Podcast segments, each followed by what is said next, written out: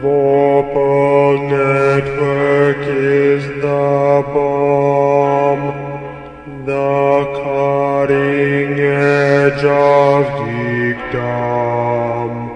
Comics, advice, D&D, movies, video games, RPGs. Finding it's easy just stay calm.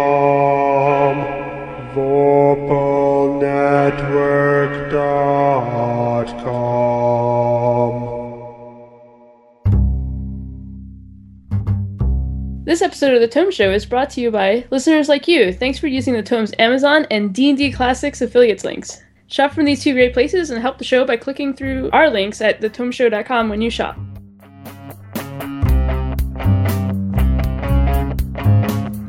Hi everyone, I am Marsheila Marcy Rockwell. I am the author of Skein of Shadows, The Shard Axe, and Legacy of Wolves, and you are listening to The Tome.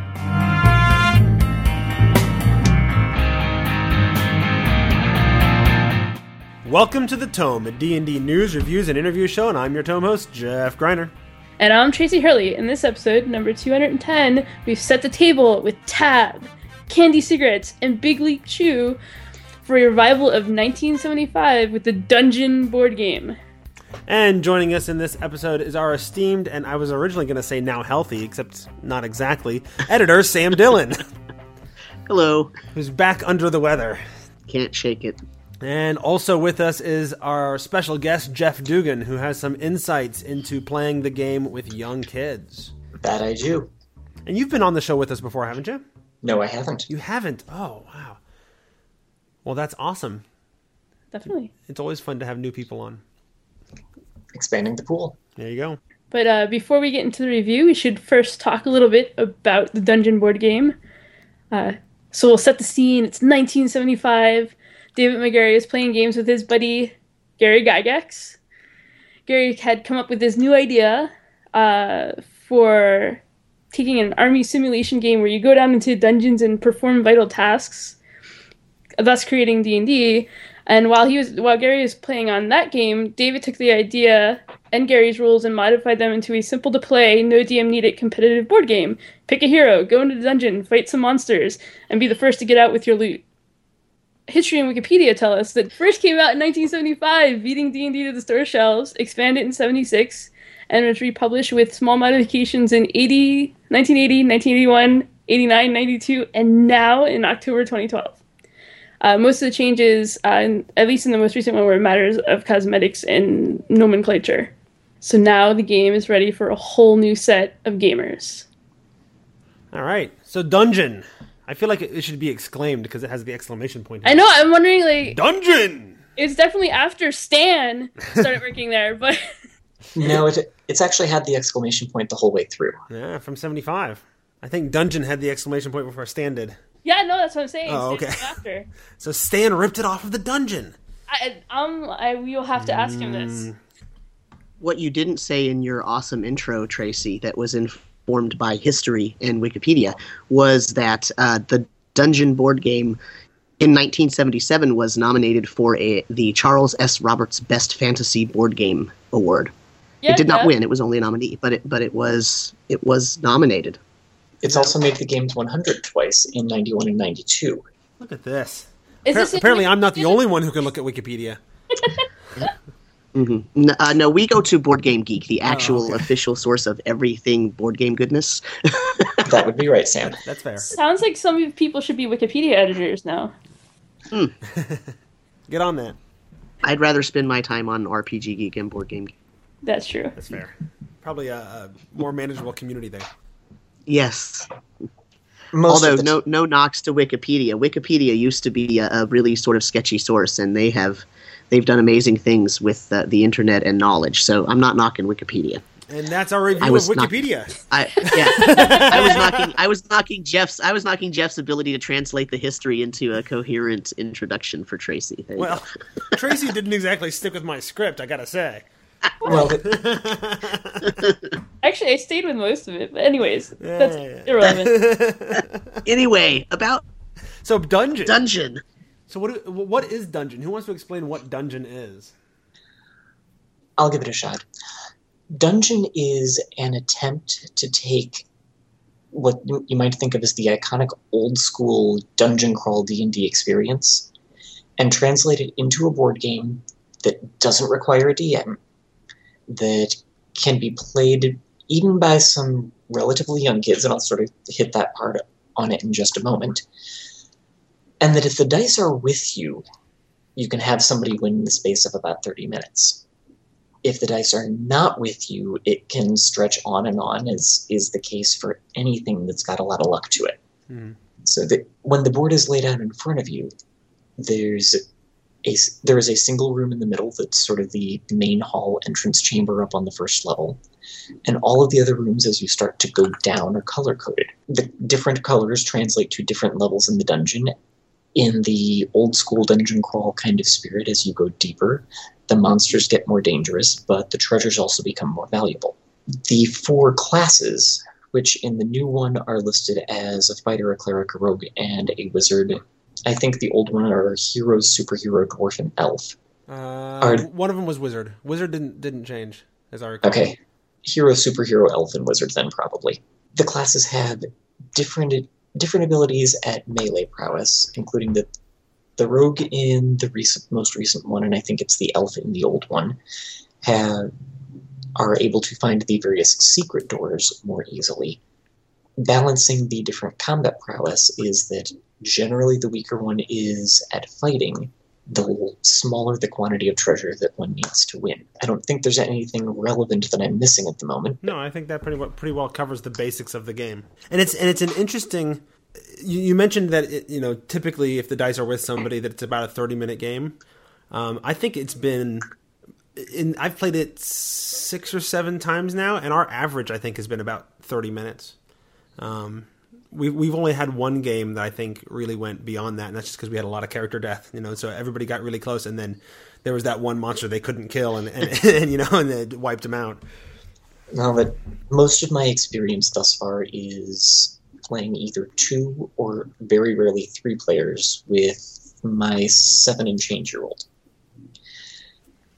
And so possibly some of my experience with respect to its length just has to do with the fact that as seven year olds sometimes do, we'll get we'll get about thirty minutes into the game and his mm-hmm. attention span will just start to wane. Sure. And so if we, if we haven't gotten really close to finishing it by then, then it then it starts to drag and just needing to keep him focused on being able to play, or figuring out a way that we can walk away and not have his almost three year old younger sister come mess things up while it's sitting there and taking up the entire coffee table. Uh huh.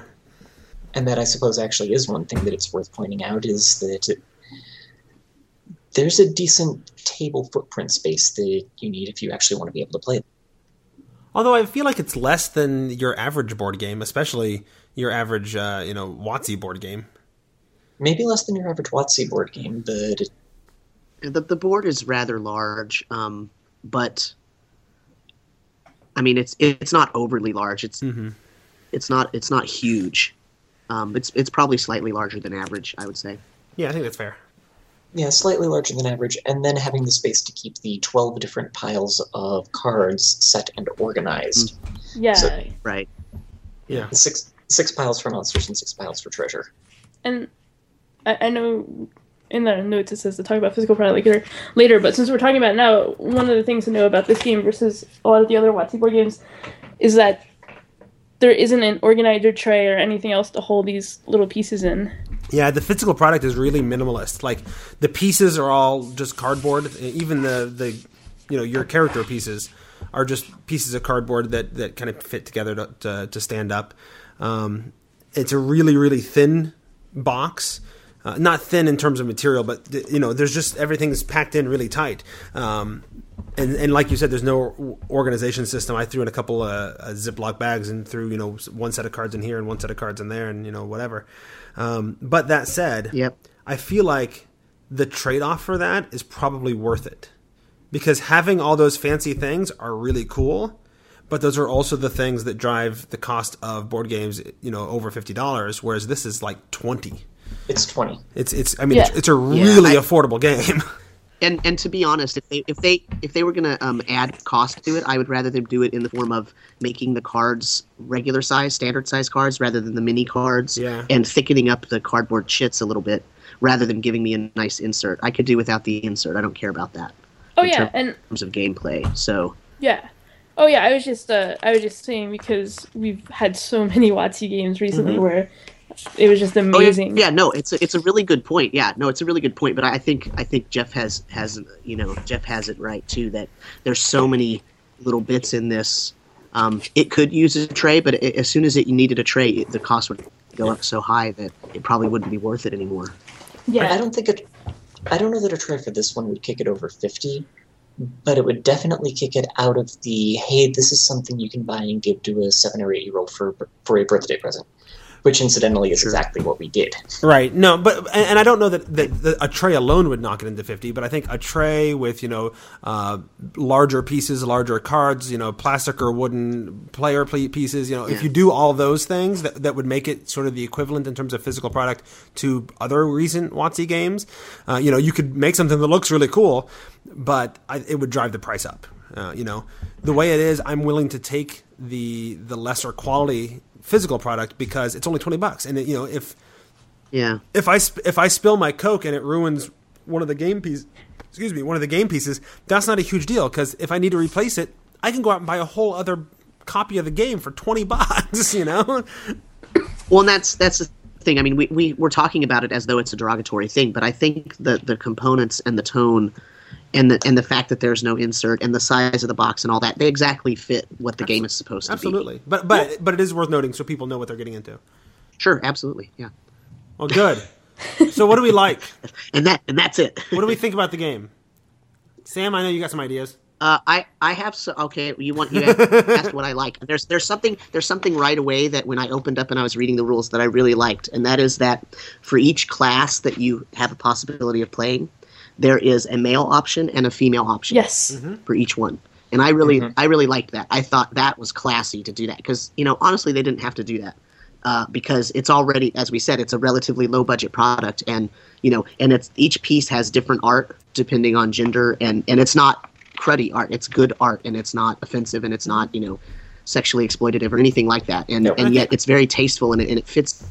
They all fit the tone, so that's good. I think a lot of the, and I didn't check specifically, but but the impression or the feeling I got looking, just glancing at the art, was that a lot of it was recycled from other D and D product. Yeah, sure, but Yes. but you know, there's a Which variety of things they could have they Yeah. could have used, and they picked really things that really fit the tone of this game. They did. Yeah. And not also just the the icon. Oh, go ahead. Sorry, Jeff. Go ahead. let's say, and not just the things that fit the tone of the that fit the tone of the game, but also that father of a seven-year-old who is beginning to pick up some of my interest in gaming. I'm still not comfortable letting him sit down with any of my fourth ed rule books, just Mhm. because when it comes to what's appropriate for a seven-year-old, some of the art choices are not necessarily in the best of taste. Sure. I have no problems with him going through any of the things in in this. hmm And um and the the second thing that was really good that struck me uh, from the beginning, they've really the color coding is really nice, and all the cards are color coded. They did a really good job with that, and the iconography is really nice. It makes it very easy. You don't have to read anything. Once you sort of understand what they mean, you really don't have to look again. hmm So th- Yeah. those are the sort of three things that I really think they did a good job with. And then I'll let everybody else finish saying about what they like, and then we'll get to the dislikes. Okay. Jeff, what do you like? Okay, that aside from the things that that Sam has set out, I like that it probably in keeping with the older versions of this particular game, although I will admit I hadn't owned any. The rules fit front and back onto what amounts to two pa- two eight and a half by elevens hmm that are side by so I guess total front and back of an 11 by 17. It means that even if I hadn't been there to play it with my son the first time, that he could have sat down, gone through it, and probably just about figured it out himself. Okay. The color coding's already got has already been mentioned, and as somebody who's been floating around various parts of the gaming hobby for more than 20 years, not quite 30, it's it captures very well the feel of one particular style of this. And we'll come back to some of that eh, maybe in what are some of the dislike pieces, Sure. sort of as Sam was indicating.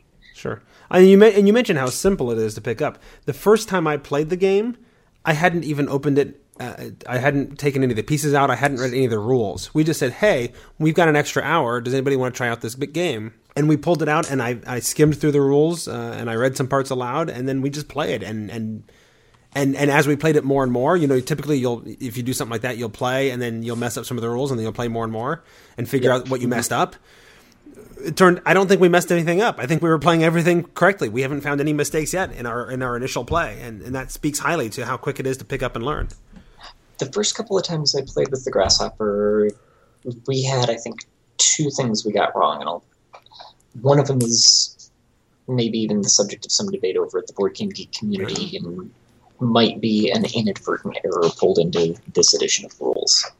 But again, that, that's one we can let come back to in a little bit. I'll have to say I enjoyed a lot of this game. Um, I think there was a, there was a level level of competitiveness that the game sort of creates and engenders that I thought was a lot of fun. Um, you know, where one character is sort of following around another character, waiting for him to die so they can pick up all their loot.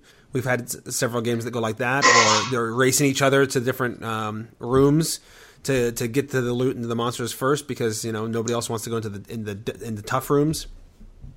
Um, you know, and so I, I found a lot, a lot there that was a lot, a lot of fun. In fact, I probably, I've probably had more fun playing this than any of the other WotC board games I've played.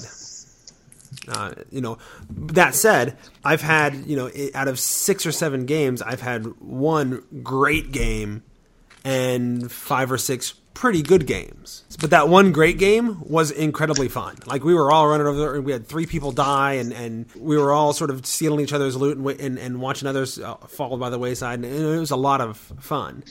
Um, but all the other games besides that one round of play was all, were also really good. Um, you know, that one just sort of stands out as, as a particularly fantastic game. Thoughts? Or should we let Sam rant on why it's horrible? No, Well, actually, I remembered. I remembered something that I that I also liked about it, but I, Okay. I didn't know if we wanted to get into the sort of mechanics or if we're just kind of doing an overview. Yeah, we can get the command- mechanics. Go for it.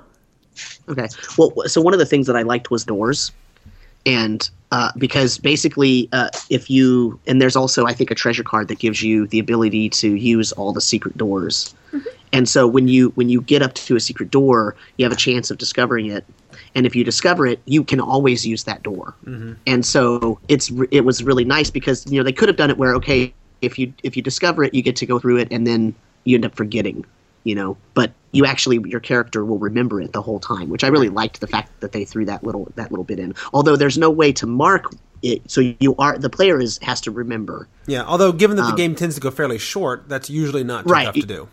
chances are it's not going to be an issue right but but there's also a treasure card that lets you see all secret doors which is a really interesting mechanic and then if you lose that treasure the ones that you already went through you still remember those but you don't know any of the new ones which is you know it's just an interesting way to do it but it seems it makes sense right i liked the way that they implemented that I mean, It was in a lot of the ways, the mechanics sort of follow. You know, if you were actually a guy in a dungeon, this was this is what what would make the most logical sense. So that's how the mechanic works. Mm-hmm. right You know, it's and all that's why and that's why i like Yeah. it. yeah yeah. awesome. So now, do you, now do you want to rant and rave about why it's horrible? um well i don't I, you know that's sort of a mischaracterization i don't think it's horrible. I think i, think I it am, is I am attempting purposely to person's game. and so it's you know i know you're you're trying to bait me. Um, you know i'm not the target audience for this game. I, i'm i'm a complex board game player um, and i have an extensive board game collection and i re- i like really deep complex games. It doesn't mean i don't appreciate lighter games and this is definitely falls into the lighter spectrum but it's supposed to. So you know i'm not saying that as a derogatory. I'm just it's just a bit of information. Um, there is one thing i really don't like about it though and and part of it's because my favorite character class in d&d is the cleric and part of it is just because I feel like it's a bit of, of I think they could have done done it better. And and here's what it is: if you play a cleric, um, you don't get any special bonus. So if you play a rogue, you get this special secret door thing, and if you're a fighter, you're just really good at fighting. So so you're good at fighting at every you know every creature. And if you're a wizard, you get spells and stuff. And the cleric has to get the same amount of loot as the rogue does, in order to survive, but gets basically no special power.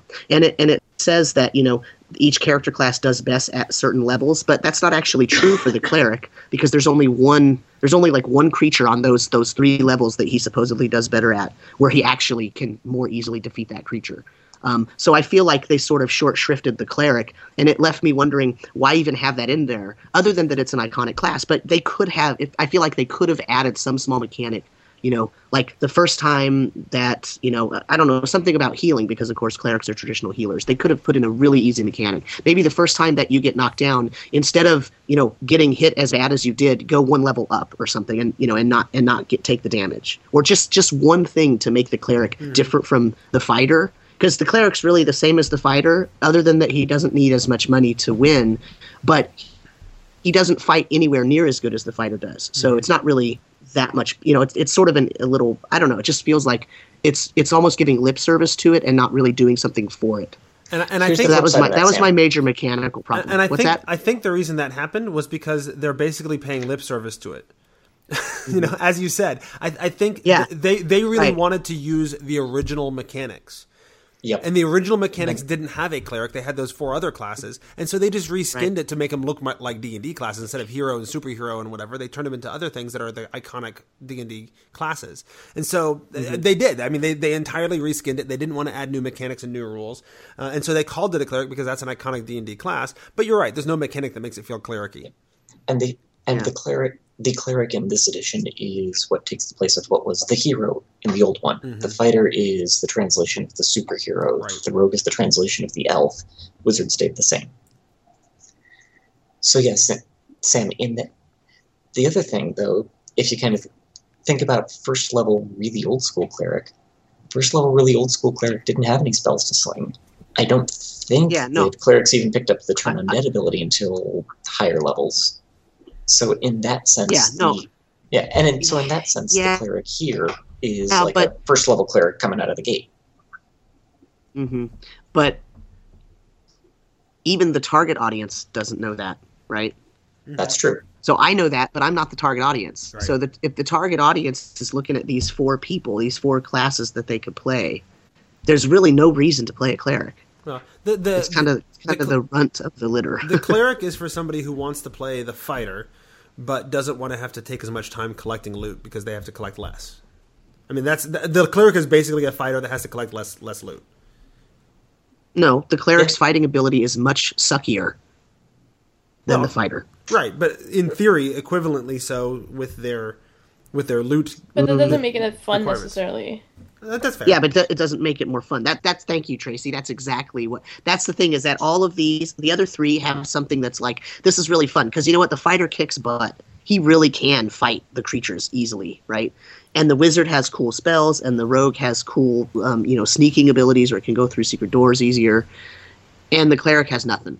That, that said, what we found is that the wizard's cool spells are not enough to make it possible to win with the wizard.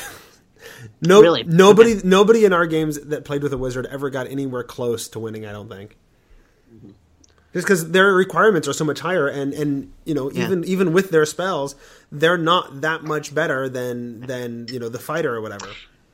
And they can't use magic swords, so they actually have a dero- you know a, a disadvantage. Uh-huh. So Although they don't have you to know even the if because Yep. Tracy has just Yeah. pointed out that wizards Yeah. don't have to be in the room, and that is that can be a very that's true. powerful thing if used correctly. Right. So the idea is that the wizard is going to go into the really tough places, and they're not going to win very many fights, but there's a low risk for them. Right. Mm-hmm. You know. And they're not going to lose all their stuff as Right. often. Right. But yeah, in my in my experience, the fighter and the rogue are, are going to win most most of the time, at least in our games. Yeah. But the wizard gets to do the cool stuff. I think you've successfully convinced me to only play rogues from now on. Hey, just like real D&D Uh, which brings up the uh, point I had kind of talked about before the show, but we can talk about now is um, with games like Castle Ravenloft. One of the ways it was introduced was it was to teach people how to do the 4E mechanics without them being in the middle of a role playing game. And I was kind of wondering if this board game was supposed to be similar for uh, people who are going to be playing D and D next.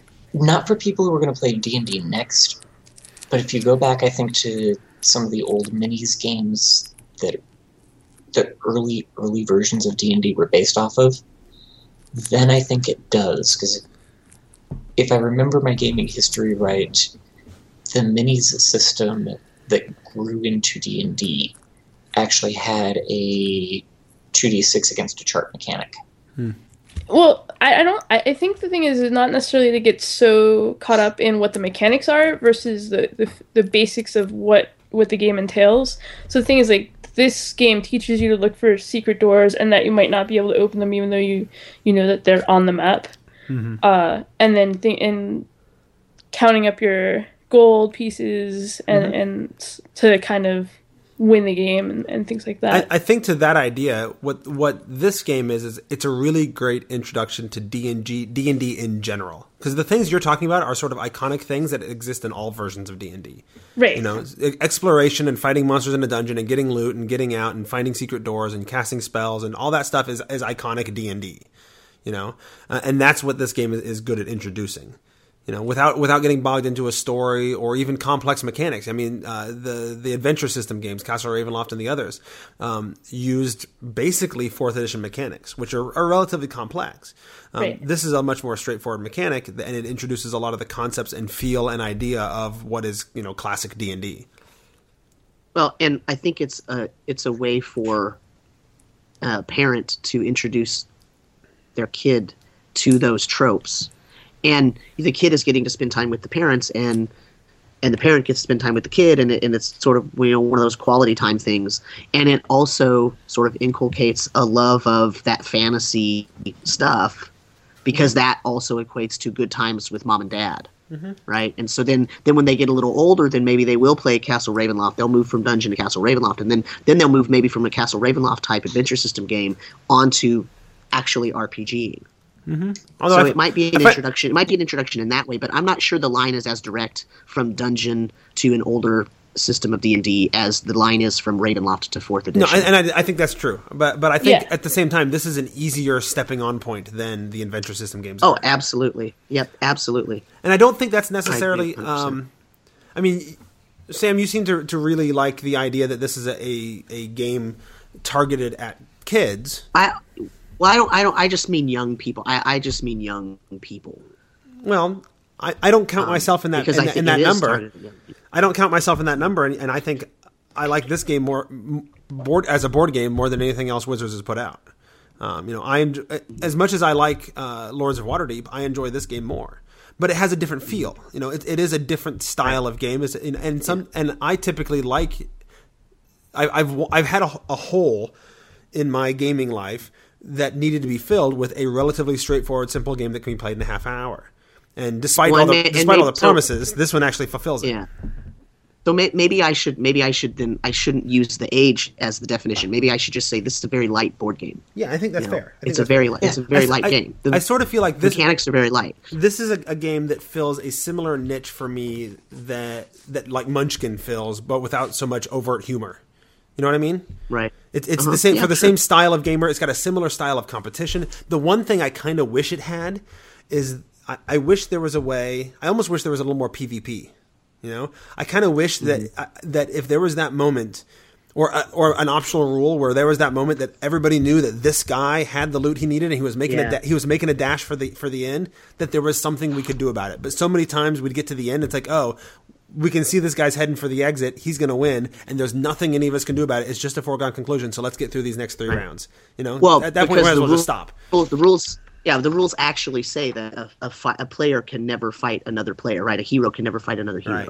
But I, That's, so, so it's actually I, in the rules. I sort of wish in, in those sorts of situations there was a way to throw up the roadblocks or to or to mess them up or, Mm-hmm. or whatever. Just because, and I don't know that I want that in every game, right? Because that would extend the games considerably. Sure. Um, but Yeah. every now and then it's like, oh man, we've already gone we've already gone an hour on this and it's been awesome and three people have died and let's see if we can hose over this one this guy one more time and wouldn't that be a blast? You know. It's, it's sort of because maybe because I get into that sort of Munchkin mindset, and that's what you do in Munchkin, right? You wait until somebody's about to win, and then everybody hoses them. Right. Well, I, I guess what you could do is there's that solo. Uh, you could play as a solo player, and you have one of the monsters roam the dungeon. uh, is the setup. So you could maybe do something like that, but have it be multiplayer. So you have a, a monster that's roaming around that can attack other players. Yeah, right on. That might be okay. I, th- I feel like there's an optional Yeah. rule or a house rule out there or something that, that could add that just slightly more higher level of complexity. You know, not much, just a little bit, just a, that little, you know, turn the dial up three notches, and and I think that would be really fun sometimes. Not every time, but sometimes. Well, and that's why they didn't write it in, though, right? Because if it, if it was there every time, it would make the game not fun. Well, sure, a but they- majority. but they, could also list it as an optional, right? And Right. Maybe, and maybe they still will. Maybe it'll pop out as a Dragon Magazine article or something, given that some sort of variant. Yeah, Yeah, there is one thing that I that I just remembered that I didn't like about it. Um, when they, in terms of the des- the design space and how they use everything and, and everything, what they really needed to do was print out little little helper cards that tell you the results of combat because they really only printed it in one direction on one side of the board so Yeah. only one player can see it at a time mm-hmm. Yep. and so then either the oth- other players are stuck having to crane their necks and look or ask or look in the rule book and it's kind of an, an annoying thing from a board game perspective Yeah, sure. Uh, and I, it seems like they could have printed out on you know added four little extra cards that had those things on it that everybody could just have in front of them Yeah, like Yeah, the size of the treasure cards. We've sort of resolved it by, by having, um, you know, we have two piles of, of what the little graveyard things that show what rooms have been cleared out, Mm-hmm. and, and then we've had, you know, you know, people over there, and then somebody else over on the other side with with the rule book with that page just sort of always open to help Yeah. spread that information. But you're right, yeah, it would be nice to have have a little card, a, like a playing card size thing that had that chart on one side and just sort of the the the different, you know, the the the actions of a turn sort of on the other side. Um, you know, right just so yeah. everybody knew Yeah, what they could, play- what they could do. player aids yeah yeah player Yeah. aids they could have done Well, yeah. Well, the, the thing I don't know there is I haven't stopped to sit down and count how many cards are in the game. But as somebody who's into the board and card game si- side of the hobby at least as much as into the RPG side, I know from a couple of places that if you don't end up putting your number of cards as a multiple of 54, that all of a sudden your card production cost goes up a lot. there's 106 there's 165 cards in the game i don't think that's a multiple of 54 Well, and of course that's uh those are like half cards. Right sure yeah true But but at the same time, Wizards of the Coast, if anybody, has the means to to do what they want with cards. I mean, right? I mean, they do Magic, and I don't think boosters come out in sets Yeah, of fifty four. yeah. so No, but I know what he's saying though. There is No, there, I- there are certain standards about how many how many of certain things of certain size you can fit on one printing template and all that kind of stuff. Which I don't know a lot about that. Um, So what- what I- what I there, ex- there there there are you know standardized sort of things that, that people follow. what I expect, Sam, is that you are going to create those cards as a PDF and make and make it available on the internet for everybody to print off and put on p- play at their game.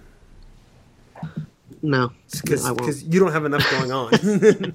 I, yeah, uh, there might already be some up at Board Game Geek. there might be. I'm looking right now. There's Looking nothing that, yeah, there's nothing that jumps out. Well, we, we will let Thing we, in the we- file section. We have now let the internet Yeah. know that this is something Sam wants, so somebody will, will I'm sure, go out there and make it. I mean, honestly, There- it's not. uh, it's not. It wouldn't be a difficult thing to make. Yeah, and no, Well, and but uh, but so don't send anyone on a wild goose chase because to be honest, I probably won't use them because I won't play this very often. So. Yes, There you but, go. but I but I will. Oh, well, so so what you're really saying is this is something Jeff wants. Well, Sam requested it, and I So, will use it. someone in, should in, in his these stead. So, while, and while while we're talking about things that could improve the game, uh, I was looking at the board, and I don't see any special markings on secret rooms to help you differentiate them. But and the rules kind of just say to write it down on a piece of paper which ones you've already opened. Does that Uh, work yeah, for you guys? yeah, I mean, we did uh, in the times that we played. You haven't even needed to write it down, and you and by secret rooms you mean secret doors because some rooms can be accessed by a normal door on one side and a secret door on another side. Um, Right. But but we we haven't even written it down. We've just sort of remembered. I mean, the games are only thirty minutes, and you might go through one, two, maybe three secret doors in the whole game, and it's not hard to remember that. Oh yeah, I've already been through that one. Okay. So it hasn't been an issue for us. However, for a for a smaller a, a younger player. I'll go with the age thing again. You know, and that's fair. I was going to say for a smaller person, but I meant for a younger person. Hey, I- it Uh, they for might me not, too. I'm a smaller know. person.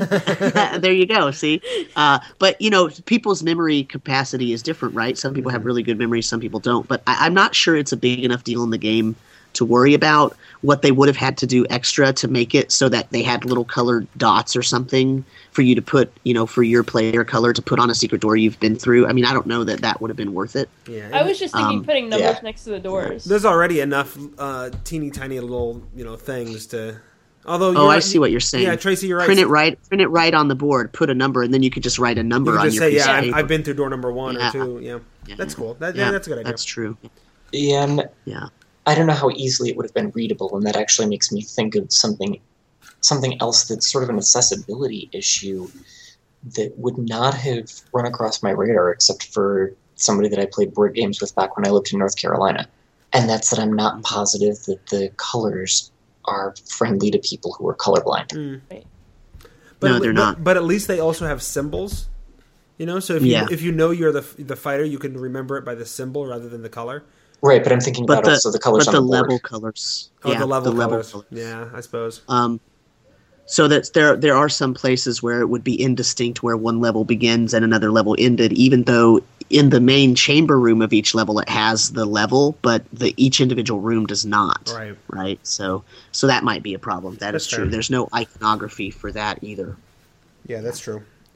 And I was going to say that one of the things that kind of drives me crazy, although it makes it feel a little more old school, is the fact that um, the the player uh, standees are are oftentimes bigger than the squares that they can stand in. Yeah. You know, Yeah. which which I mean, you get it figured out, but it's it's it's just a little Uh-huh. uh, aesthetic twinge. You know, it's like this doesn't fit right. You know. Right. I mean, they're car they're cardboard, so they're relatively two dimensional. So they fit. You know, it's not like you're you're bumping into other other standees and, and it's going to be a big mess, right? I mean, it it works, um, but it is just a little bit of an aesthetic. I really, you know, I kind of wish this thing would fit in there. All right. Yep. Yeah. An- Any other thoughts? Um, I don't think so. Tracy, any last thoughts? I'm fine. Jeff, any last thoughts? that it this was a really good way to help work around that we weren't positive that the that all of the friends my son wanted to have at his birthday party had parents who would have been comfortable with it being a Dungeons and Dragons party. So this gave us the ability to do something else that was dragon and then to also have dungeons, just not together. Awesome. That's really cool. Nice. Yeah, and, and and now that you we've ta- we've chatted, and I know you've been playing it with your seven year old. Um, I want to try to make some time in the next month or so to, to play with my seven year old because I've only played with with my normal gaming group. I haven't actually played with the kids, which is unusual. Usually, the the kids are my first test run for any board game I get. So, Sam, any last thoughts? Did I already ask you? I think I already did.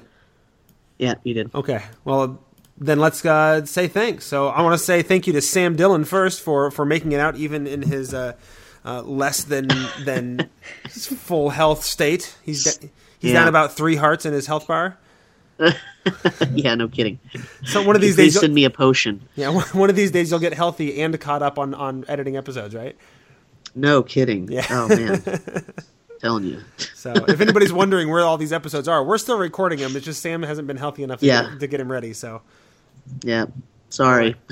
You'll get there. It's fine. And hey, I could always step in too if I wasn't slammed and, and busy as well. So I, I'll take some of that. Yeah.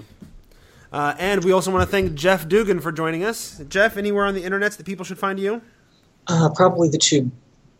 Well, the biggest one would be my Twitter handle is at jffdougan. I generally tend to tweet about gaming, sometimes about parenting, and sometimes about science education. But the the other one, where I'll do a little happy dance sitting here in my chair at the computer, is in about a week and a half from when we record this. I have an article coming out in Dragon. Oh, excellent. Great. I'm getting my, the second draft of my pitch, my uh, pitched article, getting ready, getting ready for the deadline. So I feel, for, I, I understand that sort of uh, pressure, and I'm anxious to see where it goes. Uh, all right. Well, we also want to thank our listeners, uh, and I just realized that I'm reading Tracy, Tracy's script. It's not that it's part of the script. It's not that I that I was being awkward. Hey Tracy, you want to thank our listeners? Definitely. Uh, thanks for checking out the Tomes Amazon link when doing your regular Amazon shopping, and also for checking out the new D and D Classic site, where PDF products from all editions of D and D are are becoming available. There's already it was over 80, right? There's a whole bunch, yeah. Uh, if you use our affiliate link, we'll get a portion of the sales. You bet. And all of that uh, helps us pay our bills and, and keep the thing going. So you can get get your awesome product and support the show at the same time. Speaking of the show, you can contact us at thetomeshow at gmail.com or the Tomes Biz line at 919-BIZ-TOME. Uh, and you can find show notes and the affiliate links and everything else over at thetomeshow.com. And that is episode 210, where Jeff G has been the fighter, Jeff D tried out the cleric, Sam got his hands on the wizard, and I was gonna play the rogue, but I kind of spilled my drink, and now the cardboard standee won't stand up. In this episode, uh, The tone, the tone, the tone, the tone, the tone, the tone, the.